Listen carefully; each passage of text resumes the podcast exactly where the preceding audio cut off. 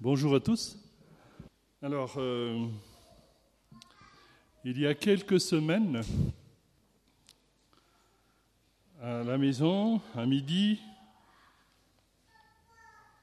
j'ai mangé du poisson. Et avant même que je sois à table, j'ai senti l'odeur du poisson, avec les arômes et les épices qui étaient avec. Et pendant que j'avalais la petite euh, entrée de salade et de tomates, j'imaginais déjà le goût du poisson. Et puis arrive le moment où, pour manger le poisson, et à la première cuillerée, je me suis dit, c'est pas bon. C'est pas possible. C'est pas possible que ce poisson ne soit pas bon. Pourtant, j'ai bien senti l'odeur et tout le poisson était fade. Vous savez pourquoi?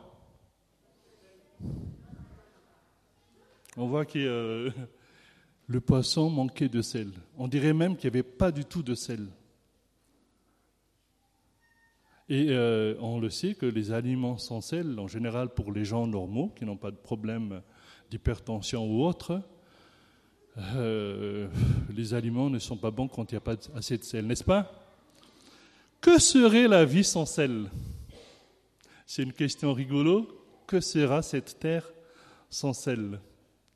Je ne sais pas si vous êtes déjà posé cette question. Et vous l'avez compris, euh, aujourd'hui le Seigneur m'a mis à cœur de vous parler du sel. On va voir dans la Bible juste un petit verset. C'est dans Matthieu, chapitre 5, verset 13. Lisons juste la première phrase de ce verset. Matthieu chapitre 5, verset 13. C'est bon? Vous êtes le sel de la terre. Le, la première phrase, juste. Et là, vous avez remarqué, dans cette petite phrase, que c'est Jésus qui parle. Il parle à qui? Il parle aux disciples. Cette phrase s'adresse à nous chrétiens, nés de nouveau, à nous qui sommes enfants de Dieu, à nous qui connaissons personnellement Jésus-Christ. Vous êtes le sel de la terre. Et avez-vous remarqué que le Seigneur n'a pas dit Soyez le sel de la terre, n'est-ce pas? Il n'a pas dit ça. Il a dit Vous, vous êtes le sel de la terre. Et on voit que euh, ce n'est pas une suggestion, ni euh, une exhortation à être le sel de la terre, ni une prophétie, mais c'est une affirmation. C'est un fait. Quand nous sommes chrétiens, nous sommes le sel de la terre. Et évidemment, c'est une vérité, c'est la vérité même, puisque ça vient directement de la bouche du Seigneur Jésus. Autrement dit, si tu es chrétien, tu es le sel de la terre. Point. Des fois, on se dit, ouais, mais bon, euh, moi, je traîne encore quelques péchés ou je suis pas encore à point, etc. Euh, je suis désolé, mais là, la parole de Dieu, il n'y a pas de condition, à part le fait de connaître Jésus personnellement. Vous êtes le sel de la terre. Je suis le sel de la terre. Tu es le sel de la terre. Alors concrètement, dans la vie de tous les jours, comment jouer ce rôle, ce rôle de celle de la terre? Que dois-je faire exactement ou quelle attitude adopter? Quoi éviter de faire, etc.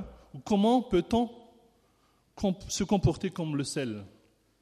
Alors la réponse, évidemment, c'est dans notre vie, sûrement par nos actes, par nos comportements, par nos paroles et sans doute par nos prières. Alors pour voir tout cela, revenons. Alors attendez, j'ai fait... Oui, oui, c'est ça, oui. Alors on va revenir, pour bien comprendre les choses, on va revenir au temps de Jésus. Ce qui est sûr, c'est que au moins, au temps de Jésus, le sel servait à deux ou trois choses. La première utilisation du sel, c'est la chose la plus évidente hein, que nous utilisons couramment, c'est ce que je viens de dire tout à l'heure. Le sel sert à rehausser le goût et la saveur des aliments. Les chrétiens sont appelés à donner de la saveur à l'humanité par leurs actions et leurs paroles, n'est-ce pas? Et en étant sel de la terre, nous pouvons transmettre le goût de vivre. C'est ça. C'est ce que le Seigneur veut. Alors comment ça? Par les paroles, par exemple.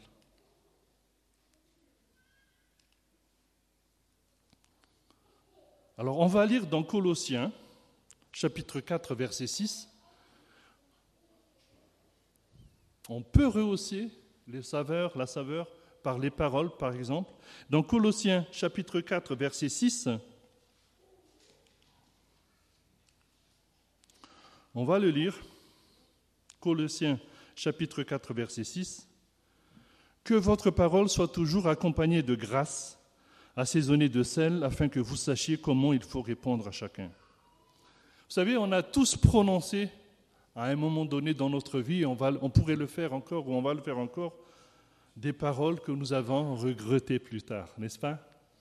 Et dans Éphésiens 4, 29, il est écrit Qu'aucune parole mauvaise ne sorte de votre bouche. Dites seulement des paroles utiles qui répondent à un besoin et encouragent autrui pour faire ainsi du bien à ceux qui vous entendent. Autrement dit, utilisons notre langue pour qu'elle soit une source de bénédiction pour les autres. Alors, toujours dans Colossiens 4, 6, remarquez les deux ingrédients hein, précisés dans le texte. Il y a le mot grâce que j'ai euh, euh, mis, en gras, mis en gras, il y a le mot sel. Alors une parole accompagnée de grâce, la version semeur de la Bible dit que ça veut dire, son interprétation, enfin sa façon de, le dire, c'est empreinte de la grâce de Dieu. Concrètement, c'est par exemple, dans la vie de tous les jours, refuser de céder à la tentation de critiquer, de juger, à la moindre occasion, celui ou celle ou une personne qui aurait commis une faute. C'est aussi aider cette personne à se relever, à lui apporter des paroles de consolation et d'encouragement, afin qu'il reprenne sa route. Et dans la version originale en hébreu, accompagner de grâce veut dire qui fournit la joie, la douceur, le plaisir, les délices, le charme. Est-ce que nos paroles sont-elles comme cela? Est-ce que quand nous parlons, est-ce que c'est comme ça? N'oublions pas que nous aussi, nous avons bénéficié, et nous bénéficions encore, de la grâce de Dieu. Puis, il y a le sel. Il y a le sel à rajouter, le sel qui donne du goût, de la saveur aux aliments. Concrètement, on peut dire dans la vie de tous les jours, dans notre rapport avec une personne, qu'une parole assaisonnée de sel, c'est de la considérer cette personne de l'estimer pour qu'elle sache qu'elle a de la valeur à travers nos mots. Et en agissant ainsi, nous sommes vraiment le sel qui rehausse et qui donne de la saveur et de la valeur à nos semblables. Et Dieu, justement, il veut compter sur moi, sur toi, sur nous pour cette fonction. Donc c'était la première utilisation du sel rehausser le goût, donner de la saveur par nos paroles. On a, pris un exemple de nos paroles. Vous êtes le sel de la terre. Deuxième utilisation de la sel, quelque chose de plus évident aussi, c'est de conserver les aliments et les préserver. Alors grâce à la science, nous savons aujourd'hui que le sel est un, élément qui empêche le développement des bactéries. Il préserve de la corruption, il donne de la durabilité, de la longévité et prolonger la vie des aliments.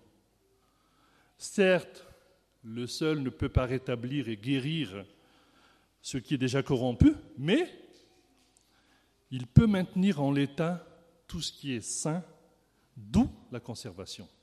Alors, concrètement, concrètement dans la vie, dans ma vie de tous les jours, comment est-ce que je peux être ce sel qui conserve et qui préserve? Comment? Alors, il y a deux sens pour comprendre cette, euh, on va dire, propriété du sel.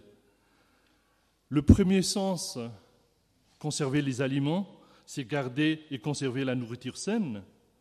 Vous savez, c'est quoi notre nourriture en tant que chrétien? C'est la parole, la parole de Dieu.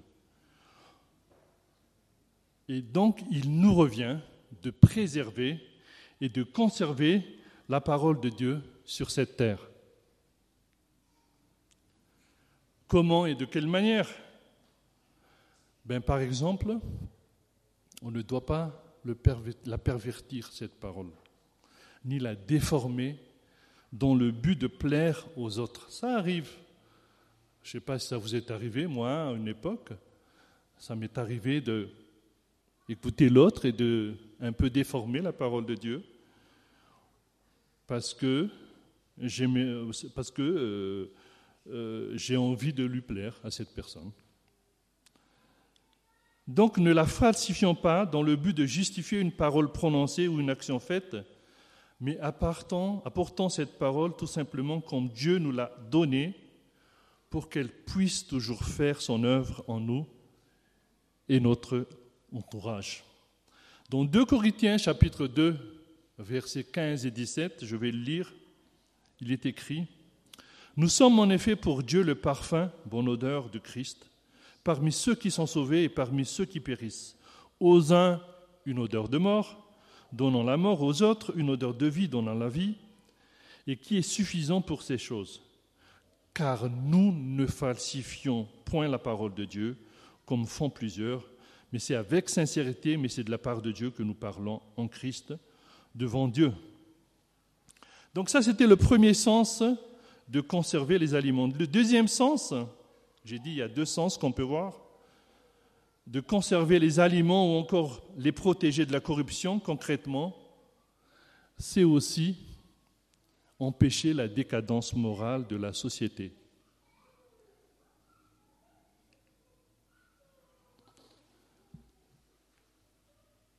Ou encore freiner la dégradation morale. Alors, c'est plus la peine de vous démontrer que le monde où nous vivons se dégrade de jour en jour moralement. Entendons-nous bien, quand on parle de dégradation par rapport à ce que dit la Bible, notre référence, c'est la parole écrite dans la Bible, n'est-ce pas? Je veux dire par là que, par exemple, le mariage homosexuel ne dérange pas une grande partie de la planète. Je pense qu'il y a même la moitié, peut-être bientôt ça va être le trois quarts du monde qui ne sera pas dérangé par cette chose-là. Et pourtant la Bible est claire là-dessus. Et notre référence, donc, c'est la Bible. Ce n'est pas, ce qui se passe dans le monde. Et ce n'est plus la peine aussi d'énumérer tous les maux de ce monde, de cette terre. Une chose est sûre, et c'est la vérité, cette terre se dégrade de jour en jour. Et la présence du sel est nécessaire sur cette terre sans quoi c'est, ben je ne trouve pas le mot pour le dire, mais c'est malheureux. Alors le Seigneur dit à ses disciples, le monde a besoin de vous, le monde a besoin de nous.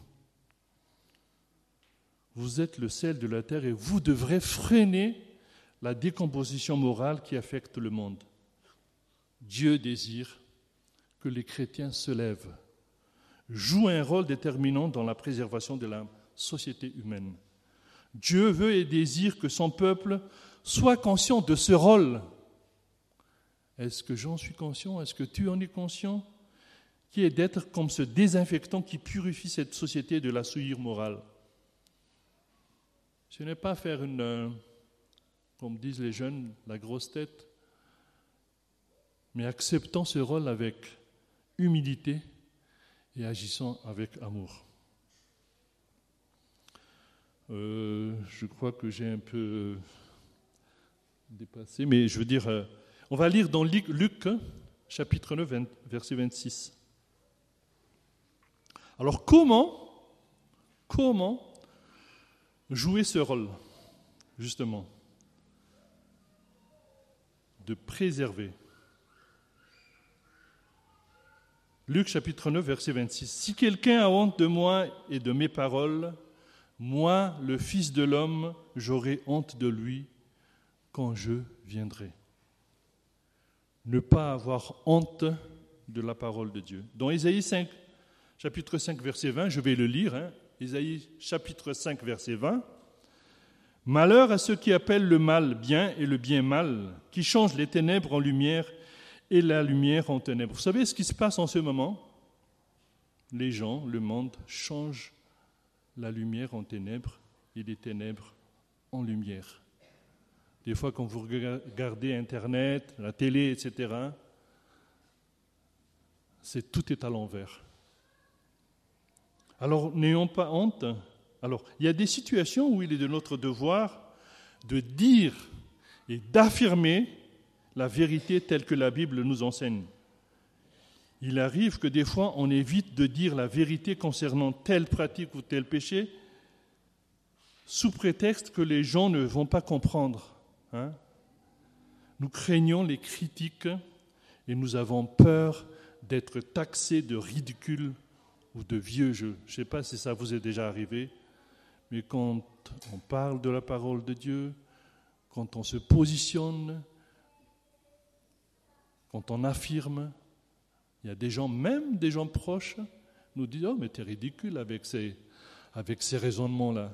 Tu fais vieux jeu, tout ça c'est dépassé. N'ayons pas honte de la parole, mais au contraire, soyons-en fiers et demeurons fermes dans nos convictions. Je sais, ce n'est pas toujours évident. Puis, alors je vois, oui, il nous faut prendre aussi une position clair devant certaines situations. Et il faut oser le faire. Vous êtes le sel de la terre. Pour, ce qui est prise de position, un autre exemple concret et qui est d'une autre forme, c'est de témoigner Jésus publiquement, comme a fait euh, le couple euh, Sylvain et, Sylvain et Élie, excuse-moi. Par exemple aussi lors d'un baptême. Vous savez, le baptême ne vous procure aucun avantage particulier, mais c'est une obéissance à la parole de Dieu. Le baptême ne va pas vous faire plus saint, S-A-I-N-T, que les autres. Par contre, en prenant position publiquement, le Seigneur peut utiliser votre témoignage, par exemple, pour toucher les autres votre entourage, votre famille, etc., vos amis. Et puis un témoignage fera toujours bien. On ne se lassera jamais de les écouter. Tout à l'heure, on a écouté euh, euh, le couple et euh, on a vu, moi j'ai vu que tout le monde était tout. Hein. chaque témoignage est particulier. Ce sont des paroles pleines de bénédictions et il faut les partager. Jésus lui-même, vous savez, a été baptisé. Jésus lui-même a été baptisé. Alors je profite ici donc pour encourager l'inscription au baptême pour ceux qui hésitent encore.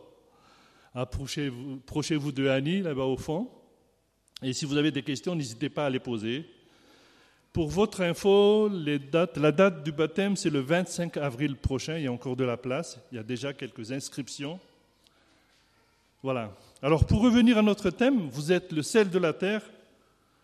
Jésus confie à ses disciples, à nous chrétiens, en tant que sel de la terre, une mission qui consiste à protéger, à préserver et à réconcilier et donner de l'espoir autour de nous. Et enfin, le sel aussi donne soif. Plus les gens sont en contact avec nous et plus ils auront soif de connaître ce que nous avons au fond de nous. et ils voudront s'abreuver à la source du salut. On va lire dans 1 Pierre chapitre 2 verset 12. 1 Pierre chapitre 2 verset 12.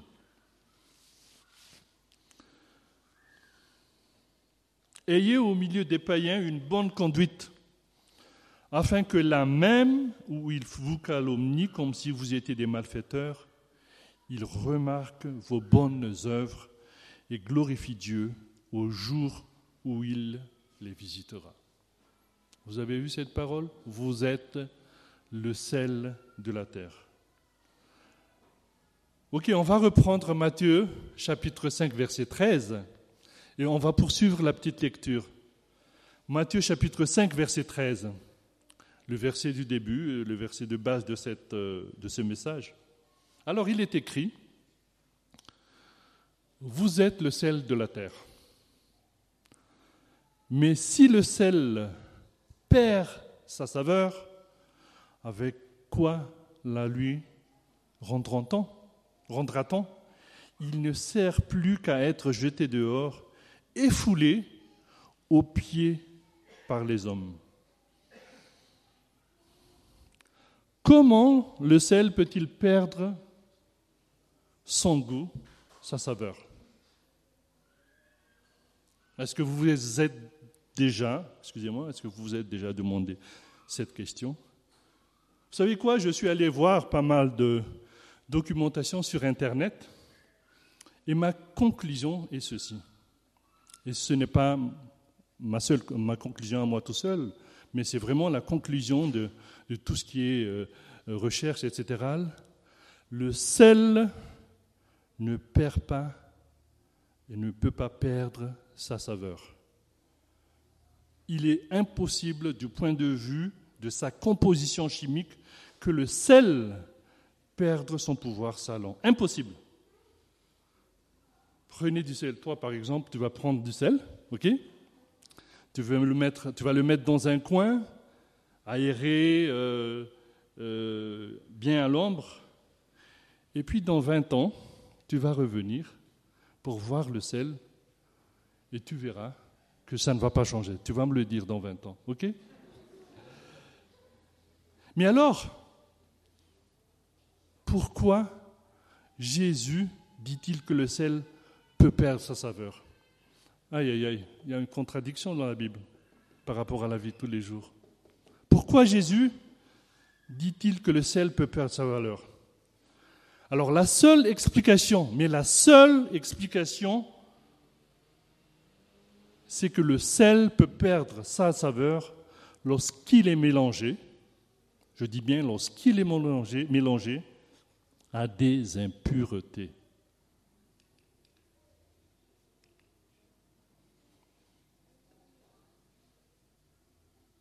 Quand le sel est soumis à des conditions particulières, comme le contact de l'humidité ou mélangé à d'autres substances organiques, alors son goût devient fade. Apparemment, c'est toujours le sel, mais il a perdu son goût. Et justement, à l'époque de Jésus, le sel que les gens utilisaient souvent provenait de la mer morte. Et un sel qui contenait beaucoup, c'est un sel qui contenait beaucoup d'impuretés et une fois que ce sel de la mer, morte, par exemple, est exposé au soleil et à la pluie, il pouvait effectivement perdre sa saveur. Et c'est scientifiquement prouvé. D'ailleurs, à l'époque où on le répandait sur le dallage du temple pour empêcher les gens de glisser, un sel qui n'est plus bon qu'à être jeté dehors et piétiné, comme le dit Jésus. Alors, concrètement, tout ceci veut dire quoi dans notre vie tous les jours? Hein? Ben, Tout simplement, nous perdons de la saveur lorsque nous nous confondons, nous nous complaisons dans tout ce qui est impur. Mélangé dans tout ce qui est impur. Alors, dans ce cas, que faut-il faire si on perd la saveur? Quelle solution adapté. Dans 2 Corinthiens chapitre 16, 6, verset 17, il est dit, C'est pourquoi sortez du milieu d'eux et séparez-vous, dit le Seigneur. Ne touchez pas à ce qui est impur et je vous accueillerai. 2 Corinthiens chapitre 6 verset 17. Vous savez, c'est le monde moral que nous devons laisser derrière nous, pas le monde physique. Le Seigneur nous a mis dans ce monde et il nous préserve de ce monde. Nous devons réaliser que notre cœur et notre esprit sont les premières choses qui ont besoin d'être séparées du monde. Nous perdons notre salinité quand nous ne lâchons pas le monde ou le péché. 1 Jean chapitre 2 verset 15 dit N'aimez pas le monde, ni ce qui est dans le monde. Si quelqu'un aime le monde, l'amour de Père n'est pas en lui. Si nous attachons au monde, le monde nous emprisonnera. Et dans Apocalypse chapitre 18, verset 4, il est dit, Et j'entendis du ciel une autre voix qui disait, Sortez du milieu d'eux, mon peuple, afin que vous ne participiez, participiez point à ces péchés, et que vous n'ayez point de part à ces fléaux. Ne pas participer à ces péchés, c'est aussi une solution. Nous devrions être vigilants dans notre relation avec le monde, vous savez, tant sur le plan professionnel, sur le plan social, sur le plan familial ou voisinage, et prenons garde et ne soyons pas influencés afin de ne pas prendre part, par exemple, aux conversations malsaines. Ce sont des choses qui arrivent, aux actions mauvaises, aux plaisirs impurs, ni aux actes malhonnêtes. Et puis, bien choisir ses amis. Dans 1 Corinthiens chapitre 15, verset 33, il dit, Ne vous y trompez pas, les mauvaises compagnies corrompent les bonnes mœurs. Est-ce que quelqu'un ici a déjà essayé d'attraper un singe? Pas évident, hein C'est même impossible aussi d'attraper un singe. Et vous savez, quoi? C'est facile d'attraper un singe. Il suffit de le piéger. Un piège très simple, très facile à faire. Vous savez comment faire? Vous prenez un récipient, genre vase, hein, et il faudrait que le col de ce récipient soit assez euh, étroit pour que la main, les pattes, si vous voulez, du singe puisse y rentrer vide. OK? Donc on peut rentrer vide, comme ça, la main du singe ou les pattes. Et puis, vous mettez quoi dans le, vase? Dans la vase? Une banane. Une grosse banane. Une grosse banane. Et donc, quand le singe, il va sentir la banane, il va venir s'approcher du, du, vase. la vase ou le vase? Le vase, parce qu'il y a la vase aussi. OK. Le vase, et donc, il va s'approcher, il sent la banane, il plonge sa main, il saisit la banane, et à ce moment-là, vous venez, vous allez l'attraper, vous allez le voir. Attention, je veux dire, ce que j'ai oublié, c'est qu'il faudrait que le, vase soit euh, attaché à un arbre, sinon il va partir avec, ou bien le vase soit euh, enfoui dans, dans la terre. Et ce qui se passe, c'est que quand vous vous approchez, le singe, il voit le danger. Et qu'est-ce qu'il fait? Non, il lâche pas. Il ne lâche pas la banane. Toi, tu es derrière, tu vas l'attraper. Il ne lâche pas la banane. Il ne lâche pas. Et donc, il ne peut pas sortir. Il ne peut pas sortir ses pattes, sa main de ce vase. C'est comme ça qu'on attrape le singe. Chers amis, il arrive que nous soyons comme les singes. On ne veut pas lâcher, excusez-moi, on ne veut pas lâcher certaines choses dans ce monde. On ne veut pas lâcher des choses qui ne sont pas bonnes. Et on perd notre saveur, notre liberté même. Et nous pourrions ne pas servir grand-chose à notre Seigneur Jésus. Vous avez compris qu'en étant celle de la terre, il y a aussi un prix à payer. Il y a un prix à payer. Pour se comporter comme le sel de la terre, il y a un prix à payer. Il y a des sacrifices à faire.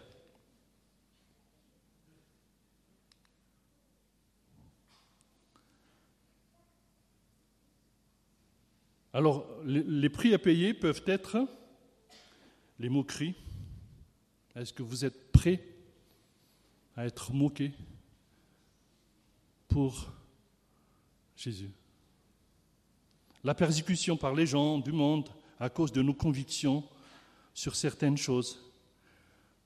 Le Seigneur, puis a l'humiliation, le Seigneur a souffert l'humiliation sur la terre et nous ne devrions nous attendre à cela nous aussi ici-bas. Puisque le Seigneur a été crucifié comme un malfaiteur, nous, devrions, excusez-moi, nous ne devrions pas chercher à être bien reçus partout. Dans Jean chapitre 18, verset 20, vous connaissez sans doute ce verset, Si le monde vous est, sachez qu'il m'a haï avant vous. Parce que vous n'êtes pas du monde, mais que moi je vous ai choisi du monde, à cause de cela, le monde vous est. Ils m'ont persécuté, ils vous persécuteront aussi. Vous êtes le sel de la terre. Alors pour conclure, soyons résilients et persévérants. Aux États-Unis, il y a ce pont que vous connaissez sans doute, vous avez déjà vu quelque part, ou peut-être d'autres y sont déjà passés, c'est un, pont qui est à, San Francisco, qui s'appelle le Golden Gate. C'est un pont qui a une longueur de 3 km, très long, et qui a résisté à plusieurs centaines de tremblements de terre, car il a été construit pour osciller. C'est vrai, hein? Juste ce qu'il faut pour absorber les vibrations et ce pont, il est souple et résilient. Ce pont, donc le Golden Gate, peut bouger en son milieu. Vous avez le milieu là, plus de 2 mètres dans tous les sens. 2 mètres, c'est beaucoup de mètres, tous les sens. De 2 mètres. Et tous ces éléments, y compris la chaussée en béton, les rails en acier et les traverses de chemins de fer sont reliés à ces deux grands pylônes fixés par dérivés dans un vaste système de câbles. Vous voyez les câbles là? Et surtout et surtout que ce pont a une solide fondation rocheuse située au fond. C'est ça qui le permet aussi. Nous devrions être comme ce pont.